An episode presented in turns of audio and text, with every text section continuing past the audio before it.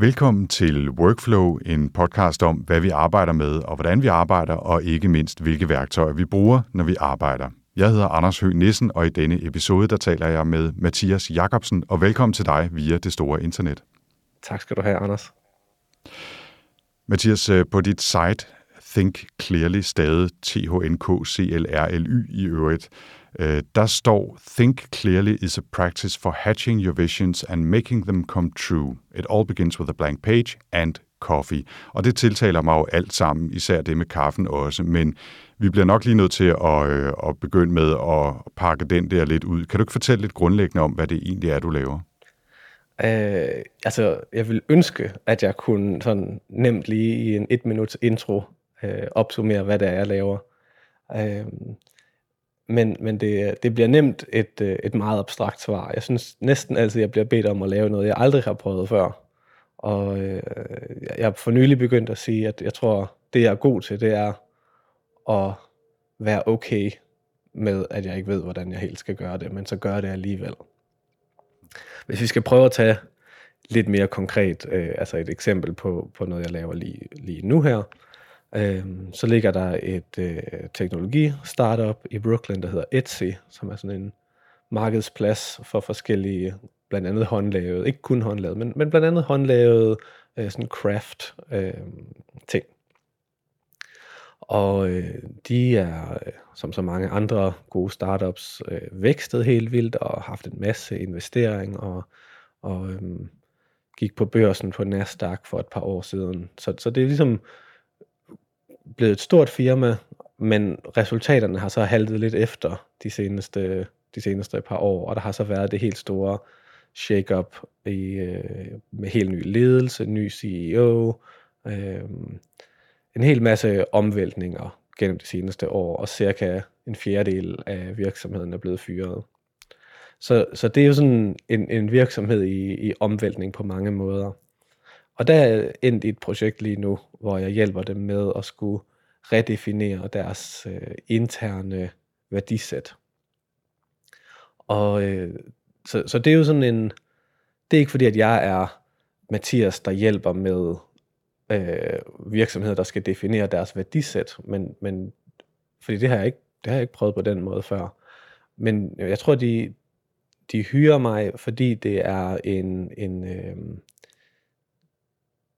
det er et stykke arbejde, hvor at der ikke er nogen perfekt vej. Der er ikke nogen klar plan. Der er ikke nogen sådan, man kan sige, manuskript. Sådan her definerer du helt vildt godt værdierne. For det afhænger jo af, hvad det er for en virksomhed, hvad det er for en situation, og hvad det er for nogle ledere, og hvad det er for nogle medarbejdere, og alle de her ting.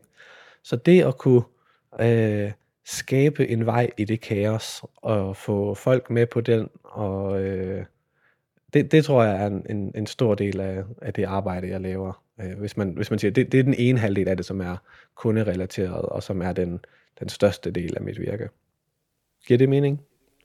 Det, det gør det bestemt, og vi kommer jo til at, at, at grave lidt dybere i det og nogle af de værktøjer, du bruger til det senere også. Så det var, det var fint som en, øh, en introduktion.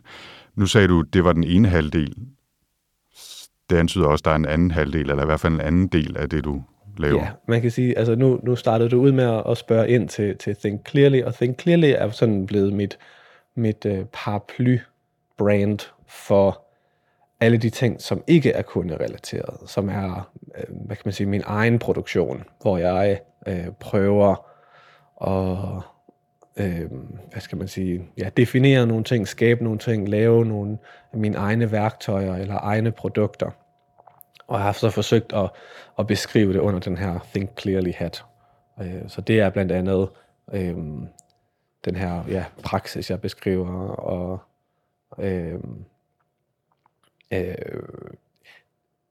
det er blandt andet det her, det er blandt andet et håndskrevet nyhedsbrev, hvor jeg tager forskellige indsigter, jeg har. Det kan være, det kan være affødt af kundearbejde, eller bare en samtale med, med en person, jeg synes er spændende, og så prøver at formulere det, at tegne det og illustrere det så simpelt som overhovedet muligt, øh, og, og deler det.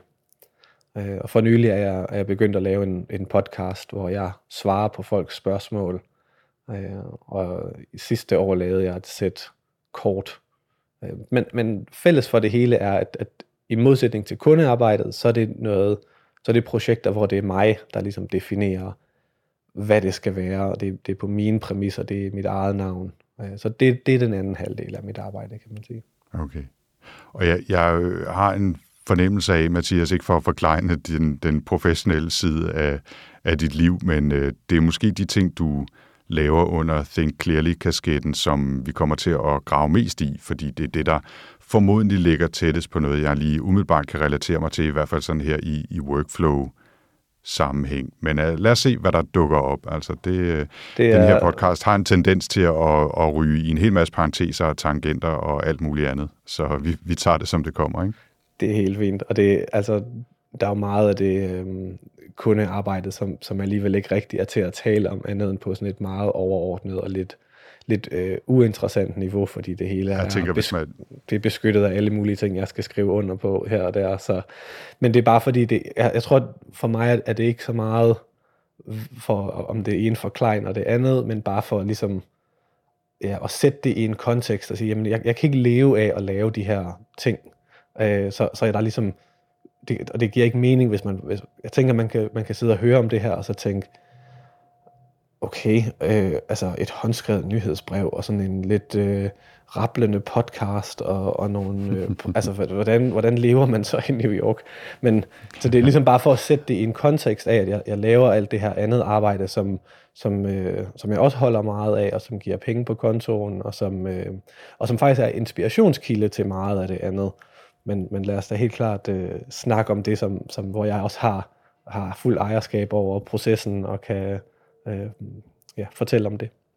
Hvis man arbejder med kunder i, i den der Etsy-liga, som du lige nævnte, så er der, som du siger, nok også grænser for, hvor meget du kan fortælle fra deres interne strategiprocesser og visionsarbejde og, og alle de andre ting der. Præcis. Nu, nu nævnte du selv øh, New York, Mathias, og, og vi taler jo til hinanden gennem det store internet her, fordi du netop sidder derovre. Vi kunne ikke lige arrangere, at, øh, at jeg kiggede over forbi, eller du tog en tur hjem af. Kan du placere dig selv sådan lidt mere præcist, uden at, at give øh, den præcise postadresse fra dig? Og jeg kunne sådan set godt give den præcise postadresse. Den, den står også på internettet. Men øh, vi bor i et område, der hedder Bushwick, som øh, er et, et område i New York, øh, i Brooklyn.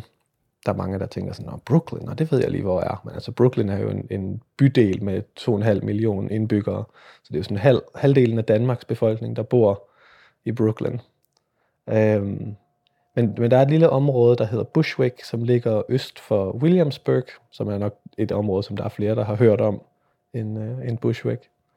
Og øh, vi bor i en, en lille lejlighed, og øh, det er sådan et, et øh, nogenlunde roligt nabolag, så det er sådan en, det giver mig sådan en, øh, en dynamik i forhold til at kunne tage på arbejde og være inde i byen, hvor der er larm og høj energiniveau, og så tage toget hjem, og så komme hjem, og så er der lidt mere ro, når jeg går hjem fra toget om eftermiddagen. Og så bliver jeg simpelthen nødt til også at spørge, hvordan er Mathias Jacobsen havnet i Bushwick og laver øh, spillekort og podcasts og strategiarbejde og alt muligt andet. Ikke fordi vi skal grave dybt sådan i hele, hele din karriere, men, øh, men altså, det er jo ikke øh, hvem som helst, der, der lige tager den rejse. Øhm, nej. Øhm, Jamen, jeg tror, den måde, jeg har havnet her, er, at jeg... Hvis vi skal prøve at tage den, den, den, helt, den helt korte udgave, øh, så, så, så starter jeg altid min, min, min egen fortolkning af min karriere, starter sådan set øh, som, som øh, femårig, hvor jeg bygger med Lego. Fordi det, det er den trang til, at, at jeg har et eller andet inde i hovedet, jeg gerne vil have ud af hovedet, som, som har, har drevet det hele vejen igennem. Dengang var det så at kigge i en bog øh, med øh, billeder for eksempel af, jeg var meget optaget af jagerfly, F-16 jagerfly. Øh, så sidde og kigge billeder af, hvordan sådan en ser ud oppefra og fra siden og nedefra og i profil. Og, og så prøve, så godt jeg nu kunne, at bygge og ombygge og justere, indtil jeg havde noget, jeg synes, der lignede en F-16 med hjul, der kunne klappe ind og ud, og hvad der nu skulle til øh, i sådan nogenlunde rette proportion med, med de begrænsninger, der nu var i de klodser, jeg havde. Det, det er sådan øh, det, det første stærke minde, og jeg føler egentlig stadigvæk, at den, den, øh, den måde at arbejde på er, øh, er det, jeg stadigvæk gør. Øh, Lego blev så, da der kom det her internet, som vi nu har så, så frygtelig meget gavn af, da det ligesom begyndte at blive en ting, øh, der havde jeg lært en lille bitte smule øh, softwareprogrammering, og det blev pludselig enormt værdifuldt, når der var et internet, og man kunne programmere ting, der kunne fungere på internettet. Så min første professionelle karriere startede, da jeg var teenager. Omkring 15 år blev jeg hyret af et øh, forlag i København til at hjælpe med at bygge en, øh, sådan en e-learning portal for, øh, for indskolingen øh, til, til dansk undervisning. Og, øh, og, og var altså som kan man sige en slags konsulent og udvikler hjælp det her forlag med det gennem de næste mange år, øh, mens jeg selv øh, gik på efterskole og gymnasie og, og tog en universitetsuddannelse. Og øh, så lavede jeg lidt andre sidespring, mens jeg var i gang med at, at læse på universitetet og lavede, involverede mig mere i noget fotografi og øh, modebranchen i Danmark. Men efter, efter gymnasiet var jeg på ferie i New York for første gang, og oplevede, at der var et eller andet helt særligt her, og det tror jeg, altså det er jo ikke alle, der elsker New York, men dem, der gør, tror jeg, kan, kan relatere til, at der er sådan en særlig stemning, og det, det blev jeg enormt draget af, øh, da jeg lige var blevet færdig som, som student, og besluttede mig egentlig et eller andet sted sådan i mit, i mit stille sind, for at det her, det var noget, jeg ville forfølge, og brugte de næste seks år cirka på og blandt andet rejse herover mange gange og begyndte at mødes med advokater, der kunne forklare mig om, hvordan man søger visum og finde ud af, hvad for nogle krav der er til det, og hvordan jeg kunne begynde at tage mit iværksættervirke og begynde at få det organiseret og samlet sammen og forklaret og dokumenteret på en måde, så det kunne blive til sådan en, en visumansøgning.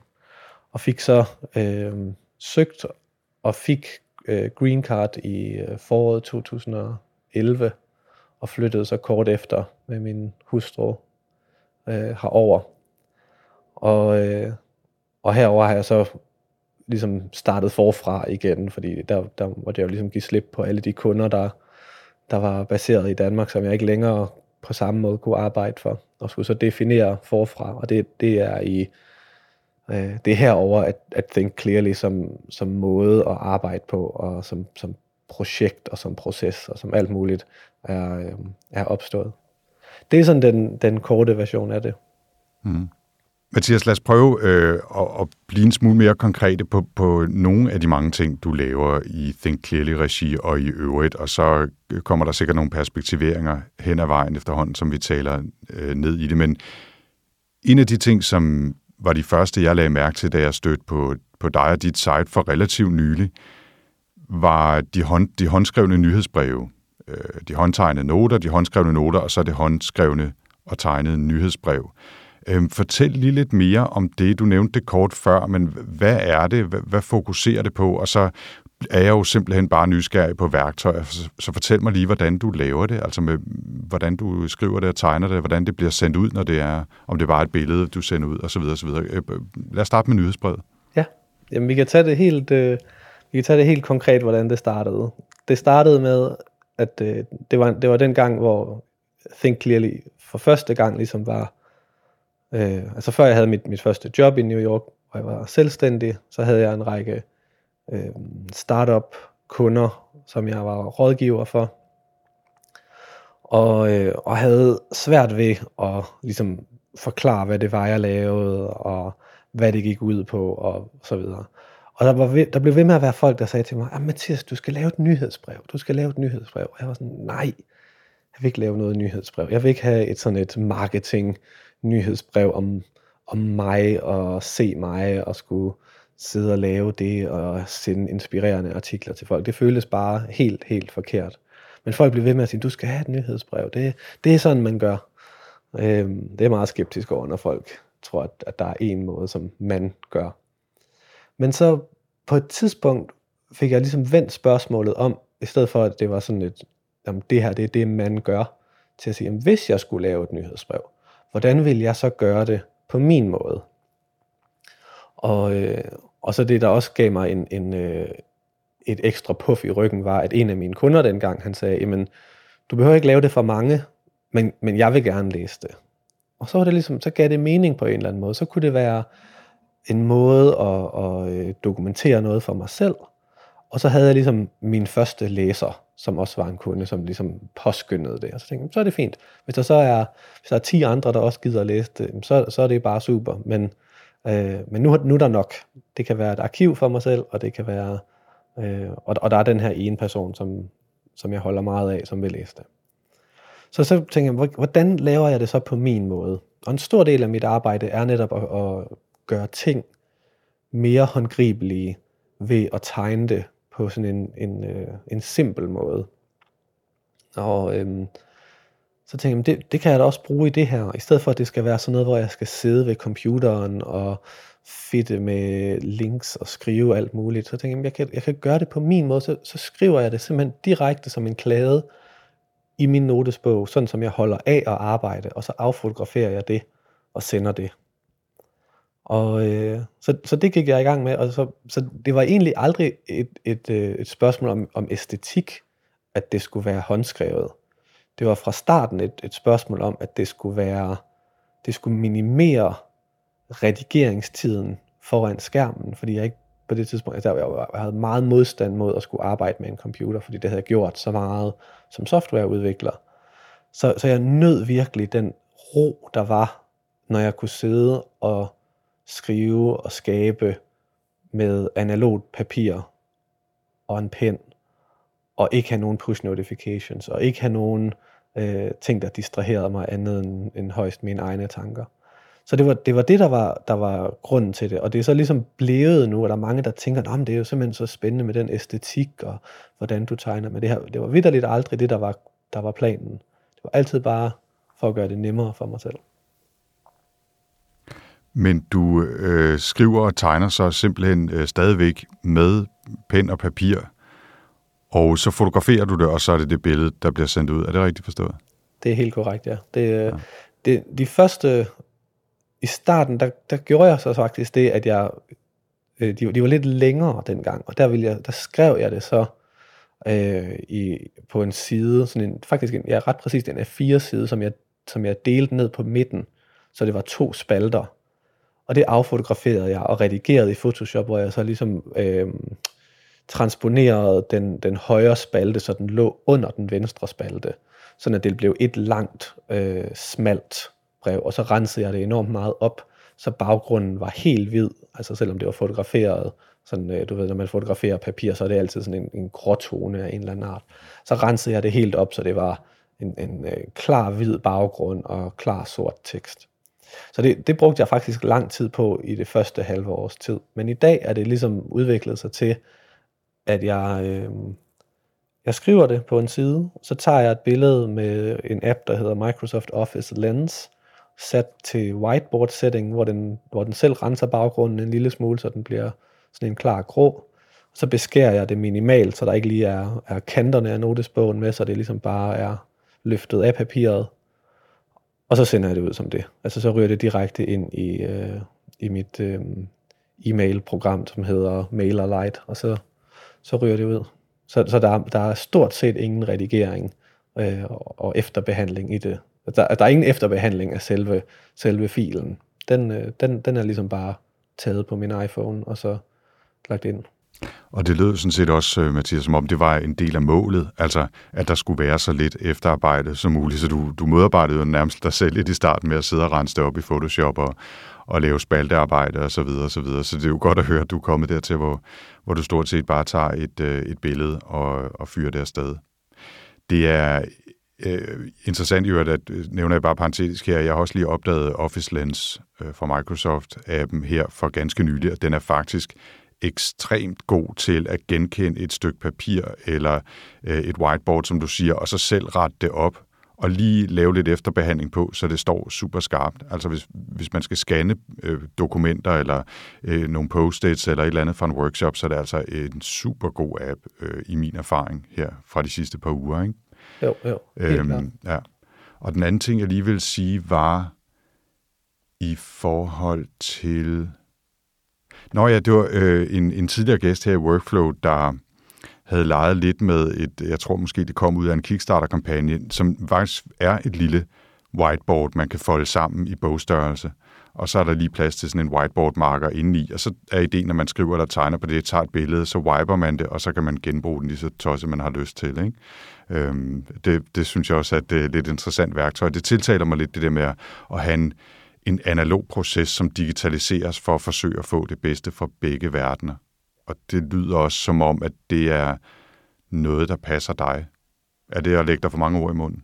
Overhovedet ikke. Altså, man kan sige, dengang, øh, jeg, jeg har været i nogle forskellige, jeg vil sige, rimelig ekstreme faser, så, så den, den nyhedsbrevet opstod, var jeg i sådan en rimelig ekstrem antifase, hvor at, øh, altså, at, at der, der havde jeg meget insisterende på det, på det analoge, fordi jeg synes, det var øh, bedre. Altså, i, hvis, hvis målet for mig var både selv at tænke klart, men også at hjælpe andre med at have en eller anden klarhed om, hvad de laver, så, så havde jeg en klar oplevelse af, at, at, øh, at fjerne de her digitale værktøjer var, var det, det bedste, man kunne gøre, og, og de skulle helst fjernes helt langt væk. Og, øh, og der tror jeg, jeg har fundet lidt mere sådan en, altså, det, det blev næsten sådan for fanatisk i en periode, hvor at, at jeg, jeg drømte om simpelthen ikke at have en telefon. Jeg drømte om at ikke have e-mail, ikke at have, altså simpelthen at få, få alt det der væk. Jeg drømte videre lidt om, at det var sådan, at hvis man ville have fat i mig, så, så var jeg et sted på en bestemt øh, café i et bestemt tidsrum hver uge. Og hvis man ville have fat i mig, så måtte man møde op der, eller sende nogen, der måtte komme og sige noget. Og så kunne man jo så komme der og aftale, hvis vi skulle mødes på et andet tidspunkt. Men det var virkelig det, jeg drømte om. Jeg drømte om, at det skulle være på den måde, og at, jeg ikke, at man ikke kunne få fat i mig på nogen andre måder. Og, og alt det andet skulle bare gå væk, så jeg bare kunne have mine notesbøger. Det, det kan jeg jo godt grine lidt af i dag, men det var altså det, der, jeg, jeg drømte om for, for fire år siden. Og nu, der synes jeg, det, det, det spændende er ikke at være fanatisk. Det spændende er at, at være øh, meget sådan præcis i sin observation af, hvad er det, det ene kan, og hvad er det, det andet kan, og hvornår er det, at det er en fordel at bruge det ene, og hvornår er det en fordel at bruge det andet. Og jeg synes for eksempel, en, en, der er en kæmpe fordel i, at øh, analog, det er stadigvæk hurtigere. Altså det er hurtigere for de fleste, og, og, og mere intuitivt at tegne og skitsere noget på et fysisk papir, end det er på en iPad. Det, det er ved at være tæt på, men, men det er, der er bare ting, hvor at, at øh, det kræver tilvænning for de fleste mennesker. Men, men det digitale har selvfølgelig den, den fordel netop, som, som du også beskriver med det whiteboard, og man fotograferer det osv., at hvis man kan, hvis man kan skabe en, en sådan rimelig smidig overgang fra, fra, fra analog til digital, jamen, så kan det spredes på en anden måde. Man kan arbejde, nu har jeg lavet en del projekter for nylig, hvor jeg har arbejdet øh, på, øh, altså arbejdet remote, arbejdet via, via Skype og Google Hangout, og der er det jo en kæmpe fordel, at jeg kan skitsere noget, og lige tage et billede og få det ind, og få det sat ind i et dokument, og så også skrive lidt mere kontekst til, så jeg ikke skal sidde og, og, øh, og skrive alt det ved håndkraft. Så, så jeg er meget mere interesseret nu i, i spændingsfeltet, og, og, og hvordan man skifter frem og tilbage på en god måde. Mm. En af de øh, ting, der har været meget snak om i, i den lille niche, det sidste stykke tid, og det, det ved du garanteret, det er, at der er lavet nogle forsøg med, at studerende typisk husker og lærer bedre, hvis de bruger håndskrevne noter, end hvis de sidder og skriver på et tastatur. En af de undersøgelser, som, som jeg savner, som jeg ikke har set endnu, det er om brugen af for eksempel en Apple Pencil på en iPad, altså hvor man håndskriver digitalt, så at sige, om det gør en forskel fordi det er et stykke værktøj, som jeg er blevet ekstremt glad for og bruger rigtig meget, både til at tegne mindmaps og skrive noter og lave små diagrammer og sidde og doodle lidt, når jeg øh, sidder og taler i telefon eller hvad det nu er. Bruger du Apple øh, giver på den måde, altså Pencil og, og iPad, og det er jo et dumt spørgsmål, fordi det ved jeg jo, du gør, fordi du holder rent faktisk kurser i det. Så fortæl mig, hvordan du bruger det. Ja, men det, det er igen jeg bruger det nogle gange. Øh, jeg har mm. faktisk ikke brugt det det seneste års tid. Men, øhm, men det er rigtigt, jeg, jeg, jeg har lavet ja, et, et, et øh, kursus dengang øh, 53 kom, kom ud med deres... Øh, det, var, det var ligesom den første Øh, jeg tror også bare, de kaldte den Pencil, tror jeg. 53 Pencil. Pa- paper. paper. Ja, dem, dem, ja, Nå, ja, Paper hedder deres app, og Nå, firmaet ja, hedder 53, Pencil, og så lavede de en, der hed Pencil. Correct. Og, og øhm, det var den første stylus, jeg oplevede, som, som fungerede rimelig godt øhm, på, på iPad, og hvor jeg synes, der er begyndt at være øh, en værdi i at, at gøre det, og, og i hvert fald en værdi i at eksperimentere med, hvordan det virker. Øh, for lige at tage den der undersøgelse, du nævner, altså det, det jeg har læst om, øh, de, altså det baggrund, jeg har læst i, i den undersøgelse der, det er, at det, det især handler om, det er, at når du, når du skriver noter øh, på tastatur, så kan du fange det hele. Du kan, du kan simpelthen skrive så hurtigt, at du kan, du kan fange alt, hvad der bliver sagt ordret. Og det er især der, at læringen den mindskes. Så det, det er ikke kun det der med, med, det, med det håndskrevne, men, men det er simpelthen det der med, at du kan skrive så hurtigt på tastatur, at du får det hele ordret med. Og det gør, at hjernen ikke skal forholde sig ret meget til det, der kommer ind, og så kan det virkelig komme ind af det ene øre og ud af det andet. Og det betyder også, at de noter, man får, de ikke er så... Øhm, hvad skal man sige, de er ikke så brugbare, fordi de er ikke kondenseret på nogen som helst måde, så det tager lige så lang tid at sidde og læse noterne igennem, som det tog at være til selve forelæsningen. Så man, så man får heller ikke ligesom øh, filtreret noget på den måde. Og, og, og jeg tror, derfor, derfor har jeg helt klart tillid til, at, øh, at, at øh, iPad og, og Apple Pencil, eller altså, det er jo sådan set lige meget, om det er en, en Microsoft Surface, eller om det er en, en øh, Apple device, men jeg tror ikke, at det med at, at tage noter ved håndkraft på en skærm, er, øh, er dårligere, end det er at tage det på papir. Jeg synes, den eneste ting, øh, altså fra et læringsperspektiv, jeg synes, den eneste ting, som, som stadig ikke føles naturligt og intuitivt på, på digital i forhold til noter, det er, øh, hvad skal man sige, når jeg skal have, have adgang til mine gamle noter. Fordi på, på, øh, i, i det digitale rum, er vi meget vant til, at ting organiseres enten i den der gamle sådan, øh, filer ind i mapper, ind i mapper, ind i mapper, ind i mapper struktur, og så, og så den nyere, kan man sige, siden, siden Google kom frem, øh, ideen om søgning, keyword search, er ligesom blevet den anden sådan dominerende men, mentale model for, hvordan noget skal struktureres. Men det kan være enormt svært at søge efter noget, hvor du ikke lige kan huske, hvad det var, det var for et keyword, men du ved, du, det, det er selve keywordet, du leder efter. Og det kan search jo aldrig hjælpe dig med.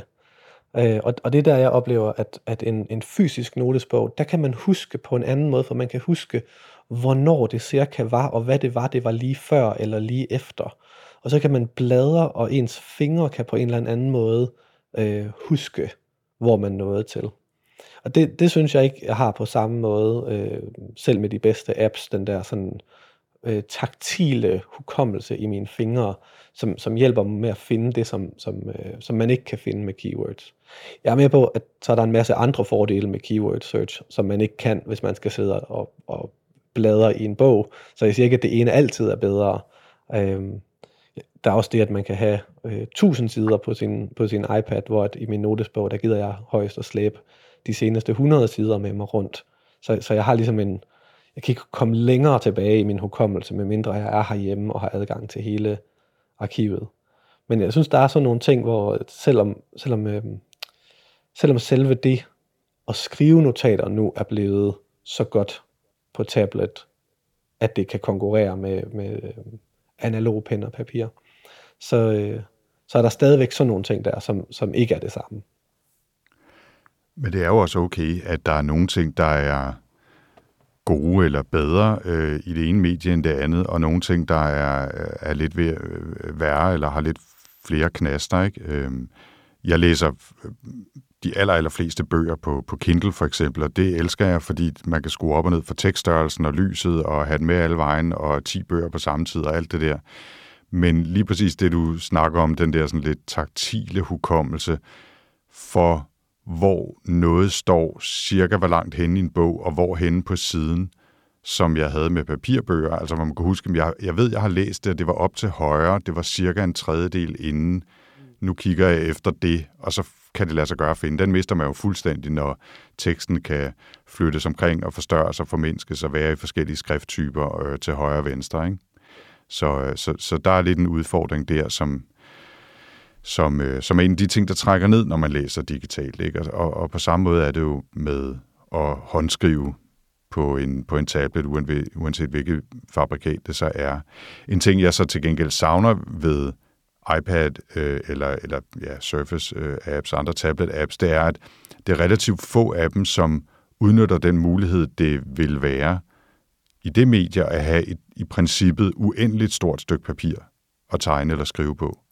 Øh, så kan man behandle det på forskellige måder, ikke? men der er rigtig, rigtig mange af de her ting, som opererer med en, en notesbog øh, analogi, som de har svært ved at komme ud af, synes jeg. Det kan være fint til, til mappe, og man har bestemte ting i forskellige mapper, men hvorfor skal jeg være begrænset af, hvordan et A4 stykke papir ser ud ude i virkeligheden, når jeg nu er på et digitalt medie, hvor jeg i princippet kunne have et stykke papir, der var 10 km gange 10 km. Ikke?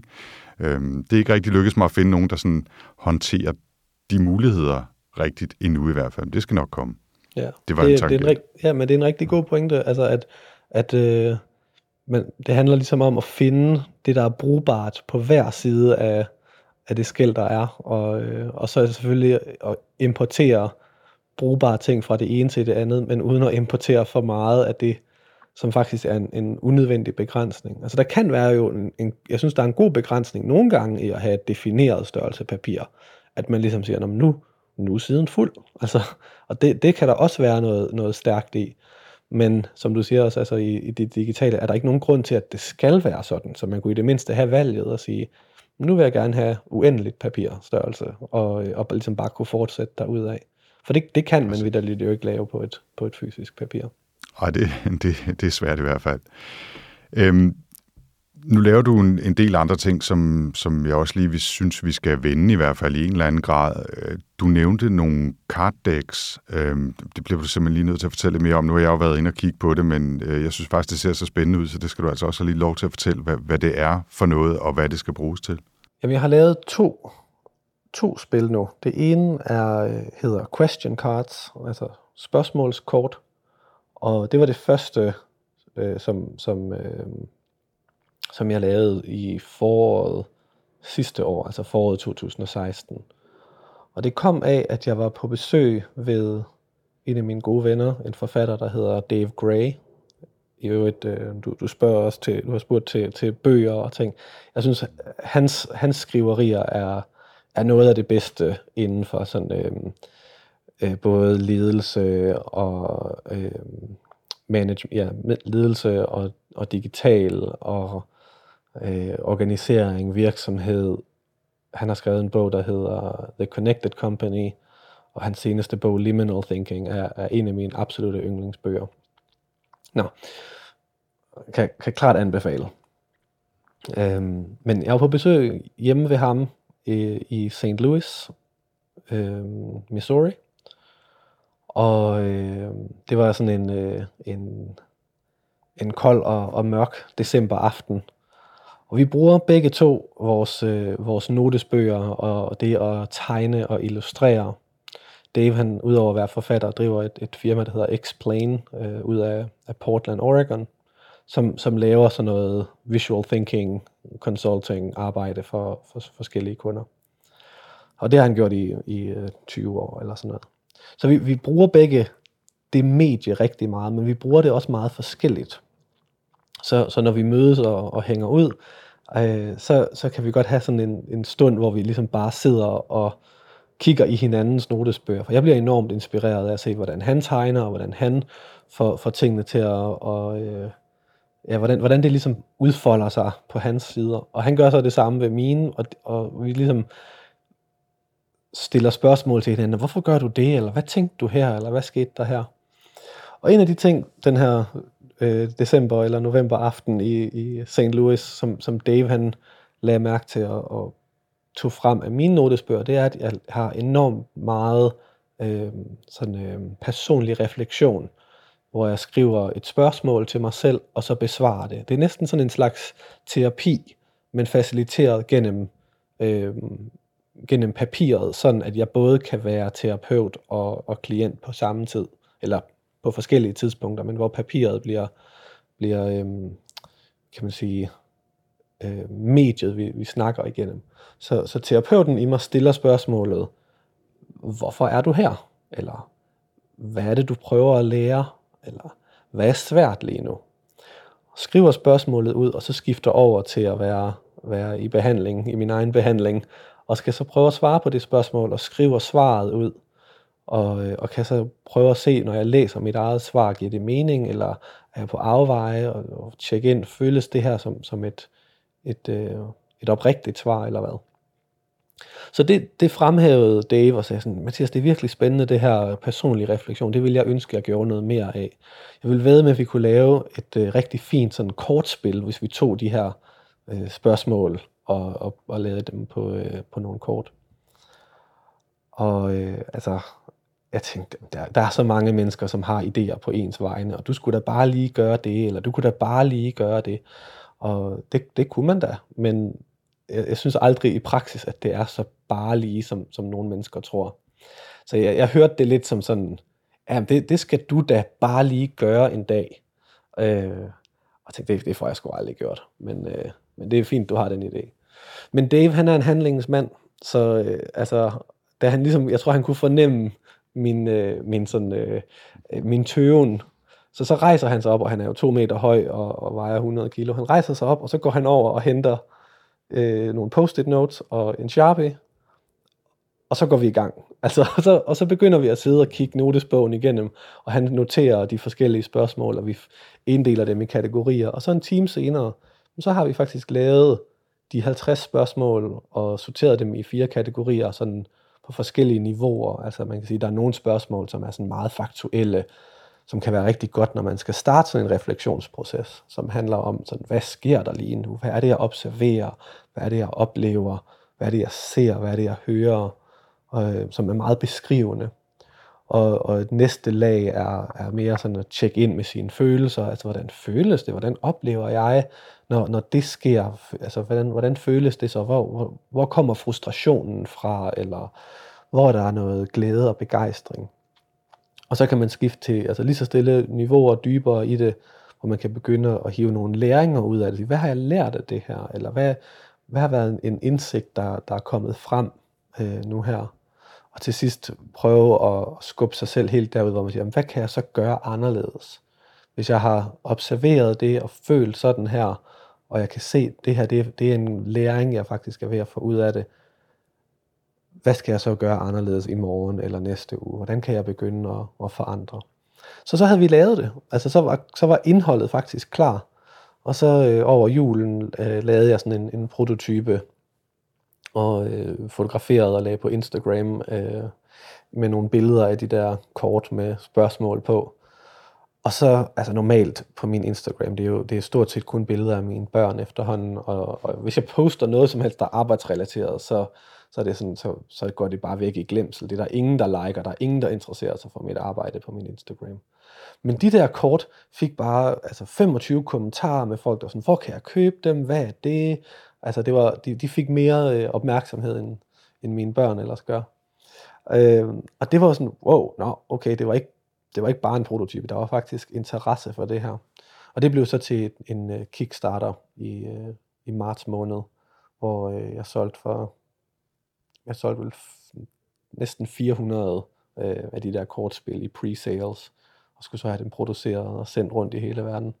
Så det er, det er det ene, det er det ene spil. Det er simpelthen den her, de her spørgsmål, der, der guider en igennem sådan en, en personlig refleksionsproces fra, fra de mest konkrete observationer, og så gennem følelserne og gennem indsigterne og helt ud til øh, handlinger, man kan tage bagefter. Det var det ene. Og det andet øh, var her i sommer, øh, en, en af mine øh, gode veninder har været stor, øh, har været meget begejstret for de her, det her kortspil med, med spørgsmålene. Og hun var på besøg i New York, og, øh, og hun jeg synes, du skal lave et nyt spil. Altså, du skal lave et, som, som, øh, som kan komplementere det. Noget, hvor der er noget mere, øh, noget mere visuelt, fordi de her spørgsmålskort er, er helt simple. Det er bare tekst. Og øh, hun, ville, hun, hun ønskede, at der ligesom skulle være noget mere af det der håndtegnede og de små figurer, som er sådan en, en del af mit øh, Think Clearly-univers.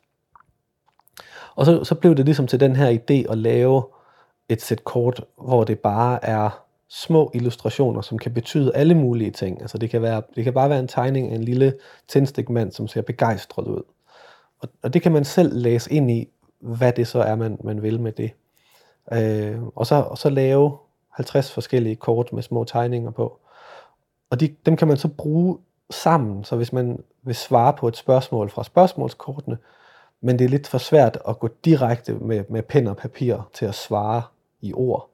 Så kan man trække et spørgsmål, og så kan man ud fra det spørgsmål kigge alle de der små tegninger igennem og sige, ah, den her tegning, den, den, den besvarer, eller den, den minder mig om noget i forhold til det her spørgsmål. Så kan det blive sådan et mellemtrin, hvor man udvælger måske fem billeder, og ud fra de billeder kan man så begynde at skrive.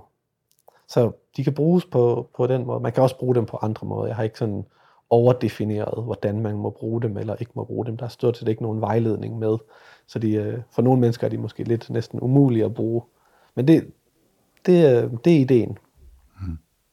Og det er jo øh, altså meget åbent, når man går ind og kigger på det, som du også siger. Øh, det, er, det er fleksibelt nok, til man kan bruge det i mange sammenhæng og mange forskellige typer mennesker kan bruge dem, tænker jeg. Øh, og de ligger jo i øvrigt, øh, så vidt jeg lige kan se, til download som pdf'er, så får man jo ikke fornøjelsen af at sidde med dem på lækre små kort, øh, som man kan dele rundt imellem så man har i hvert fald mulighed for at se dem igennem øh, ved, at, ved at hente dem som pdf fra, fra dit site, ikke? Mathias, øh, vi kunne utvivlsomt bruge en hel time på at tale videre bare om kortene og hvem der bruger dem og hvordan du selv har brugt dem. Og, øh, og Dave lyder som en fin fætter også i øvrigt øh, at tale mere om, men, øh, men det må så blive en anden gang, fordi en af de ting, jeg også lige synes, vi skal nå, inden vi runder Think Clearly af og, og begynder at tale lidt mere måske om øh, tre tips til sidst og sådan noget, det er, at du begynder at lave podcasts også.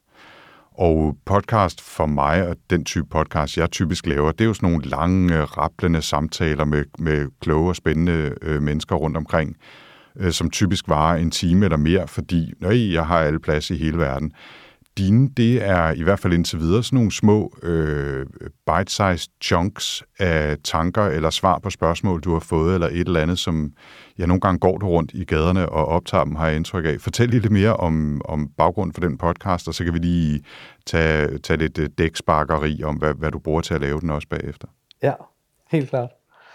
Øh, jamen, det har været en idé, eller jeg har, jeg har længe været interesseret i at lave noget med, øh, med min stemme. Altså man kan sige, at en stor del af mit arbejde er jo allerede med min stemme på den måde, at en stor del af mit øh, konsulentvirke er hovedsageligt samtalebaseret. Det er meget sjældent, at jeg skal levere en stor rapport eller et eller andet sådan produkt. Øh, rigtig, rigtig meget af det, jeg laver, er enten facilitering i et rum, og det er igen, jeg bruger min stemme og højst nogle nogle flipcharts og, øh, og noget, nogle papirer. Og, øhm, eller, eller en, en mere sådan coaching-agtig samtale. Så, så jeg, jeg bruger min stemme meget, men det er meget sjældent, at jeg så selv skal lytte til den. Så jeg har været nysgerrig på, hvordan kunne jeg ligesom øh, ja, lave et projekt, hvor jeg kunne bruge min stemme. Jeg har været meget inspireret af af både øh, de her samarbejder med Jørgen Let og øh, Michael Simpson, hvor det er musik og, og Jørgens stemme, øh, og, og senest også øh, spørge Jørgen på Radio 24-7, hvor jeg synes, det er et fantastisk øh, stemmekast med, med den her øh, øh, blide, lyse stemme, som, som hende her Sissel har, og så, og så Jørgens. Øh, altså den, den dynamik mellem dem har jeg, har jeg virkelig nyt. Og det format også, at det er Øh, det er ikke det kloge, researchede svar. Det er, det er Jørgens perspektiv på virkeligheden, ud fra de spørgsmål, der nu kommer. Og alle spørgsmålene er ikke lige gode, eller giver i hvert fald ikke lige interessante svar, men, øh, men jeg kan godt lide, at det, at, at det er sådan, det, det er skruet sammen. Så det har været nysgerrig på øh, i, i flere år. Og så, så gik det op for mig her for nylig, at jeg havde lyst til at, at lave noget, noget nyt. Jeg havde lyst til Øh, ikke bare at, at producere flere nyhedsbreve. Og jeg havde lyst til at lave noget, som, som jeg ikke følte, altså det, det kan du nok høre i, i alle de ting, jeg har lavet. Jeg er altid interesseret i at lave tingene på en måde, hvor det koster mig så lidt som muligt af min mest dyrebare tid. Og min mest dyrebare tid, det, det er for eksempel den tid, vi har nu, hvor det er noget, der er planlagt, og hvor at der er andre ting, der har måttet vige, og, øh, og det, som det, skal, det skal planlægges i en, en sammenhængende øh, tid, og, og også nu her i et rum, hvor der er ro. Altså, det, så jeg har ikke ret mange timer sådan set i, i en arbejdsuge, som, som, jeg kan, som jeg kan have på den måde. Men jeg har rigtig mange små tidslommer her og der, hvor at jeg enten kan gå og lytte til en podcast, eller høre noget musik, eller gå og stige ned i min telefon og være på Facebook, mens jeg går ned ad vejen. Altså det synes jeg er for dumt på en eller anden måde. Og så tænker jeg, hvordan kan jeg lave noget interessant, og noget, hvor jeg udtrykker mig, hvor jeg åbner op for min tankeproces i de tidslommer.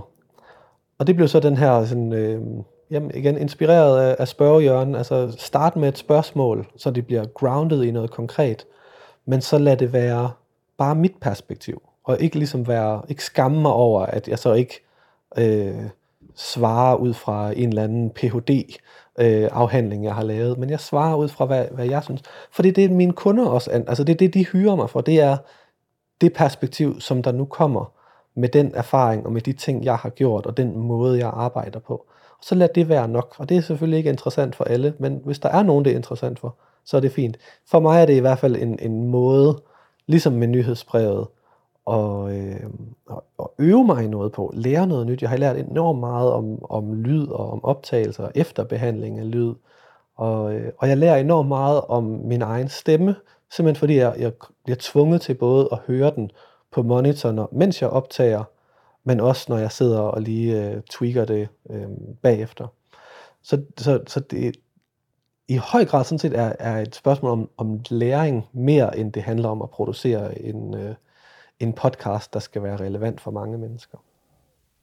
Men jeg vil dog sige, at øh, nu er jeg jo så gået i gang med at lytte til den, efter vi har fået kontakt, og jeg har måske øh, hørt en håndfuld episoder, og jeg synes faktisk, der er stor værdi i, at det har det der korte tidslommeformat, også for den, der lytter. Øh, nu talte du om, at, at det er sådan, det passer ind i din hverdag at producere dem eller optage dem, men det fungerer faktisk også for mig, måske netop fordi mange af de ting, jeg ellers lytter, varer 30, 45, 60, nogle gange 120 minutter, ikke? Og så kan det altså faktisk være rart med sådan en lille sorbet, både lydligt og mentalt, før man går i gang med den næste store klump af lyd. Ikke? Så for, for mig har det fungeret også selvom den måske har været nogle spørgsmål, som jeg havde lidt svært ved at relatere til, eller, eller synes, at det, det fik jeg måske ikke noget konkret øh, brugbart ud af, men det har været interessant, og så fungerer det som, som den der øh, sorbet øh, i mangel af bedre udtryk i, i min hverdag også. Så, så det har været fint, øh, og jeg vil anbefale, at man går ind og, og prøver at lytte med på den. Men altså, nu kan man jo ikke, i, i hvert fald ikke her i Workflow, nævne en podcast, uden at du også lige bliver nødt til at fortælle, hvordan du optager den. Altså bare lige en lille smule om, øh, om dit grej. Ja. Jamen altså igen, det, det, øh, det kan ikke blive en, en, en samtale om grej, uden også at, at blive en samtale om proces.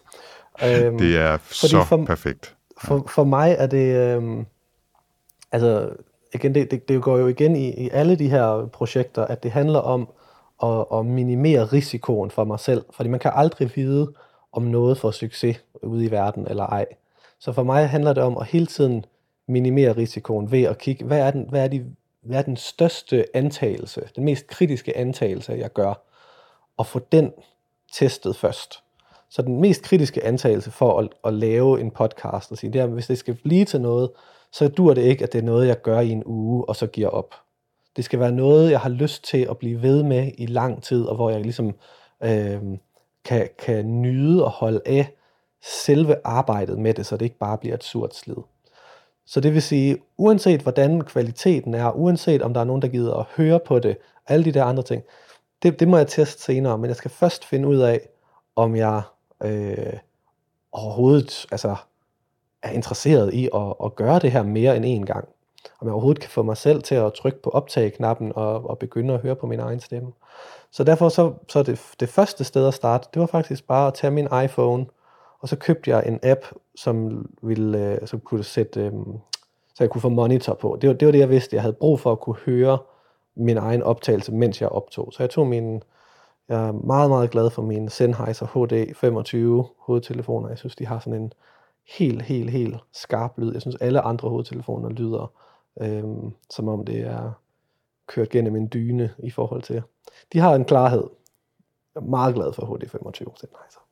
Så på med dem, og så ind i iPhone, og så monitor på og skrue godt op for det, og så øh, iPhone helt op til munden, og så prøve at optage på gaden i New York, og se, hvordan lyder det, og, og se, øh, altså, at, at det, kan jeg overhovedet holde ud og, og høre mig selv og, og svare på de her spørgsmål, eller bliver det bare totalt rablende.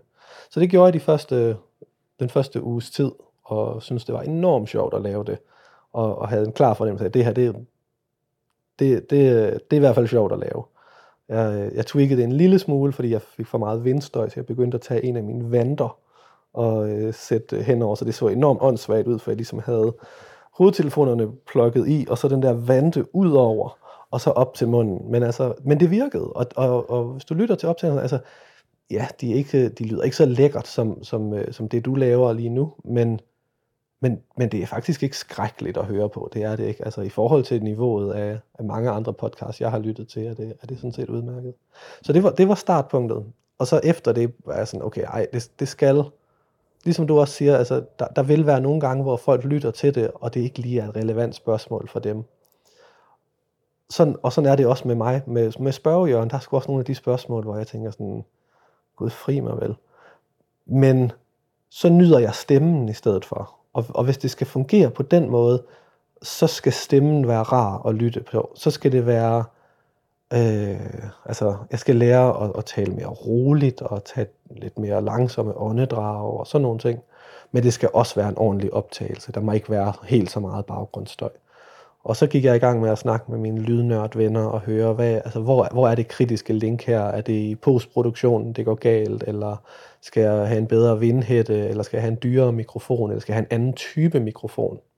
Og nu er jeg så endt med sådan en uh, Zoom uh, øh, H2N, som, uh, som har forskellige optagefunktioner. Og jeg er blevet rigtig glad for sådan en funktion, den har, der hedder Midside, hvor den giver mig en, uh, en sådan meget uh, direkte rettet mod min mund, øh, øh, hvad kan man sige, monooptagelse, som den så blander med et øh, stereorum, som jeg selv kan styre, hvor meget det skal åbne op eller lukke ned. Så på, på en eller anden måde allerede ude på gaden, hvis jeg er et sted, hvor der er mere støj, kan lukke lidt ned for, øh, for ambiancen i, allerede i optagelsesfasen, eller åbne den lidt op, hvis jeg gerne vil have, have lidt mere med.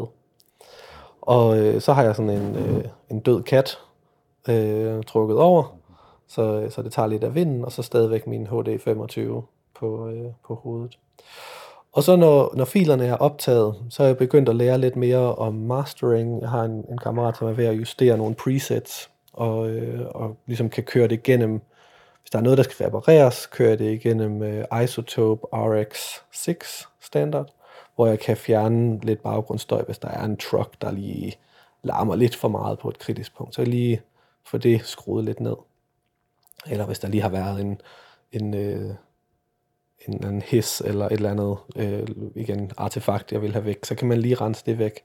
Og så ellers kører det igennem GarageBand med øh, Isotope Ozone og, og Isotope Neutron, øh, som er sådan to øh, mixing og mastering plugins, som lige giver stemmen lige den ekstra klarhed, og som komprimerer, eller lige, kører en lille bitte smule kompres, dynamisk kompres på, øh, sådan at, øh, altså det, det, det, det lyder især bedre, vil jeg sige, når, man, når, jeg, når jeg så testlytter det på øh, dårligere hovedtelefoner. Så jeg, når jeg tester det på mine øh, Apple hovedtelefoner, så, øh, så kan jeg især høre forskel, at, øh, at det har en, en meget, meget bedre øh, øh, lyd. Altså det har bare en, en, en, en mere fuld lyd, øh, selv når der ikke er så meget øh, bas, som der er i min øh, HD25.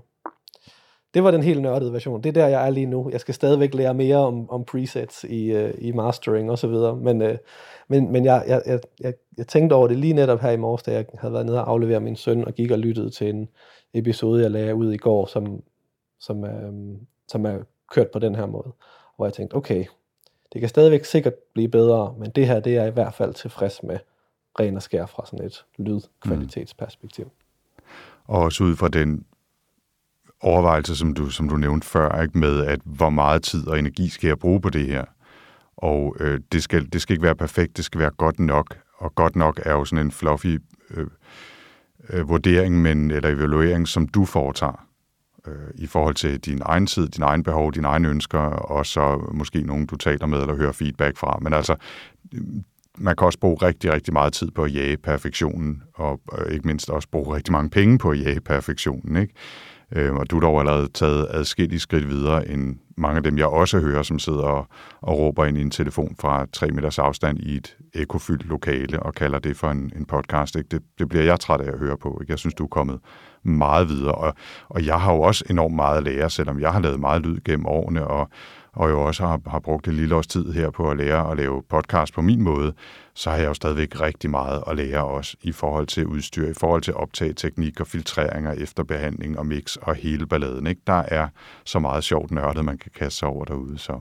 Præcis, og, og målet for mig er jo ikke, at det skal være en, øh, en fuldstændig stille øh, studieoptagelse. Altså det er jo slet ikke det, jeg egentlig er interesseret i. Jeg vil jo sådan set gerne have, at der er nogle fejl, og der er noget... Altså jeg, jeg tænker lidt på det som, at New York på en eller anden måde, når det nu er en podcast, hvor det indtil videre i hvert fald er mig alene, så vil jeg egentlig gerne have, at New York trænger sig lidt på en gang imellem, så New York på en eller anden måde bliver min, bliver min co-host, og jeg øver mig i, hvordan jeg kan, øh, eller min, min, ja, min medvært, jeg øver mig på, hvordan jeg ligesom kan inkorporere de ting, der sker omkring mig, uden at det bliver alt for distraherende, men, men samtidig, at det sådan bliver en del af stemningen. Så selv igen, hvis, hvis det er, at man ikke lige synes, at spørgsmålet fanger en helt vildt, men så har man i det mindste lige fem minutter, hvor man er på gaden i New York, og, og måske altså kan, det kan være, det er en gade, man selv har været på, sidst man var på ferie i New York, og, øh,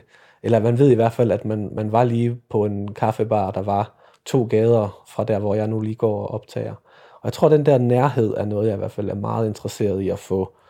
Øh, altså det, det er min næste milepæl, vil jeg sige. Hvordan kan jeg arbejde mere, øh, hvordan kan jeg arbejde det mere ind i det, så det ikke kun handler om netop spørgsmålet og svaret, fordi så bliver det en meget intellektuel øvelse, synes jeg. Men hvordan kan det ligesom blive ja, stemning og, og feeling og, øh, og, og lade lad baggrunden være ikke bare baggrund, men faktisk en, en, øh, en vigtig del af det. Jeg synes faktisk, at øh, det er et meget fint sted at lave en lille afrunding på den del af snakken, og så øh, bare lige markere, at øh, New York is my co-host er, er et meget godt, øh, meget godt lille catchphrase på en eller anden måde, hvis, øh, hvis du skal arbejde videre med den podcast. Øh, jeg glæder mig i hvert fald til at, at høre mere, og selvfølgelig holde øje med dit øh, håndtegnede nyhedsbrev og, og så videre. Men Mathias, som, øh, som afrunding på alle mine afsnit af Workflows, der har jeg jo sådan en lille segment med tre tips fra mine gæster. Og nu ved jeg ikke, om, øh, om du har snydt og forberedt dig hjemmefra, eller så er jeg ret sikker på, at du rimelig hurtigt kan hive bøger, apps, tjenester, principper, øh, lifehacks eller noget helt sjette op af hjernekisten. Har du mod på tre tips? Det kan du tro. Lad os, øh, lad os gå i gang. Hvad er det første? altså, det, jeg tror, det vigtigste for mig, både når jeg, når jeg underviser og for mine egne projekter, det er det her med at accelerere alting som en læringsproces. Og det vil sige, altså, ja, at jeg værdsætter, hvor hurtigt jeg kan lære højere end kvaliteten af mit produkt. For eksempel med podcasten. Det er ikke afgørende, om de første 10 episoder er perfekte eller lever op til en eller anden altså foruddefineret standard. Det, der er afgørende, er, at jeg får lukket hele cyklus, så at jeg får lavet en optagelse, redigeret den, lagt den ud, får øh, podcasten lagt ind i iTunes og får det delt med nogen, der kan begynde at give feedback. Og så finder man jo ret hurtigt ud af, at der er noget af det, der er noget lort. Og det, og det, det gør så lidt ondt, fordi man troede jo lige, at, at det var øh, Guds gave, eller hvad det, min, min gave til, til øh, menneskeheden. Men det, det er det så ikke helt endnu, og det, så, så må man jo så stramme op og forbedre efter det. Men, men det er det vigtigste tip for mig, altså at begynde at få, få det i gang så hurtigt som muligt, få det få minimeret alle de ting. Ikke bruge 10 timer på at lave den perfekte grafik til sin podcast. Fordi alle de ting, som kan gå galt med sådan en grafik, det finder man først ud af, når man har lavet en grafik, og så deler den, og finder ud af, at nogle gange, når man deler det på øh, Facebook Messenger for eksempel, der beskærer den altid billedet, så det bliver ligesom sådan et, et øh, skåret ud øh, af, af midterregionen, i stedet for et helt kvadrat. Så dur det jo ikke, at man har tekst, som ligger uden for det. Men, men det kan man ikke regne sig frem til på forhånd, men det lærer man lynhurtigt, hvis man får den der cyklus lukket. Så rigtig, rigtig meget, altså nogen kan kalde det agil, nogen kan kalde det, kalde det, kalde det hvad du vil, men få lukket den der øh, cyklus hele vejen rundt, og så forbedre og lære, og, og give slip på, at, at det ikke er perfekt i starten, så længe at man bare hele tiden bliver bedre. Tip nummer et. Sådan. Og tip nummer to? Tip nummer to er at droppe det der med, øh, at, at ting skal være i balance, og tænke meget mere i, hvordan man skaber en rytme, hvor man skifter frem og tilbage. Så for mig er det ikke et spørgsmål om, at man skal have balance mellem at være produktiv og producere og, øh, og så reflektere, men det handler om, at man netop svinger over i at være hyperproduktiv og skaber, og, og da, da, da, da, nu skal det ske noget.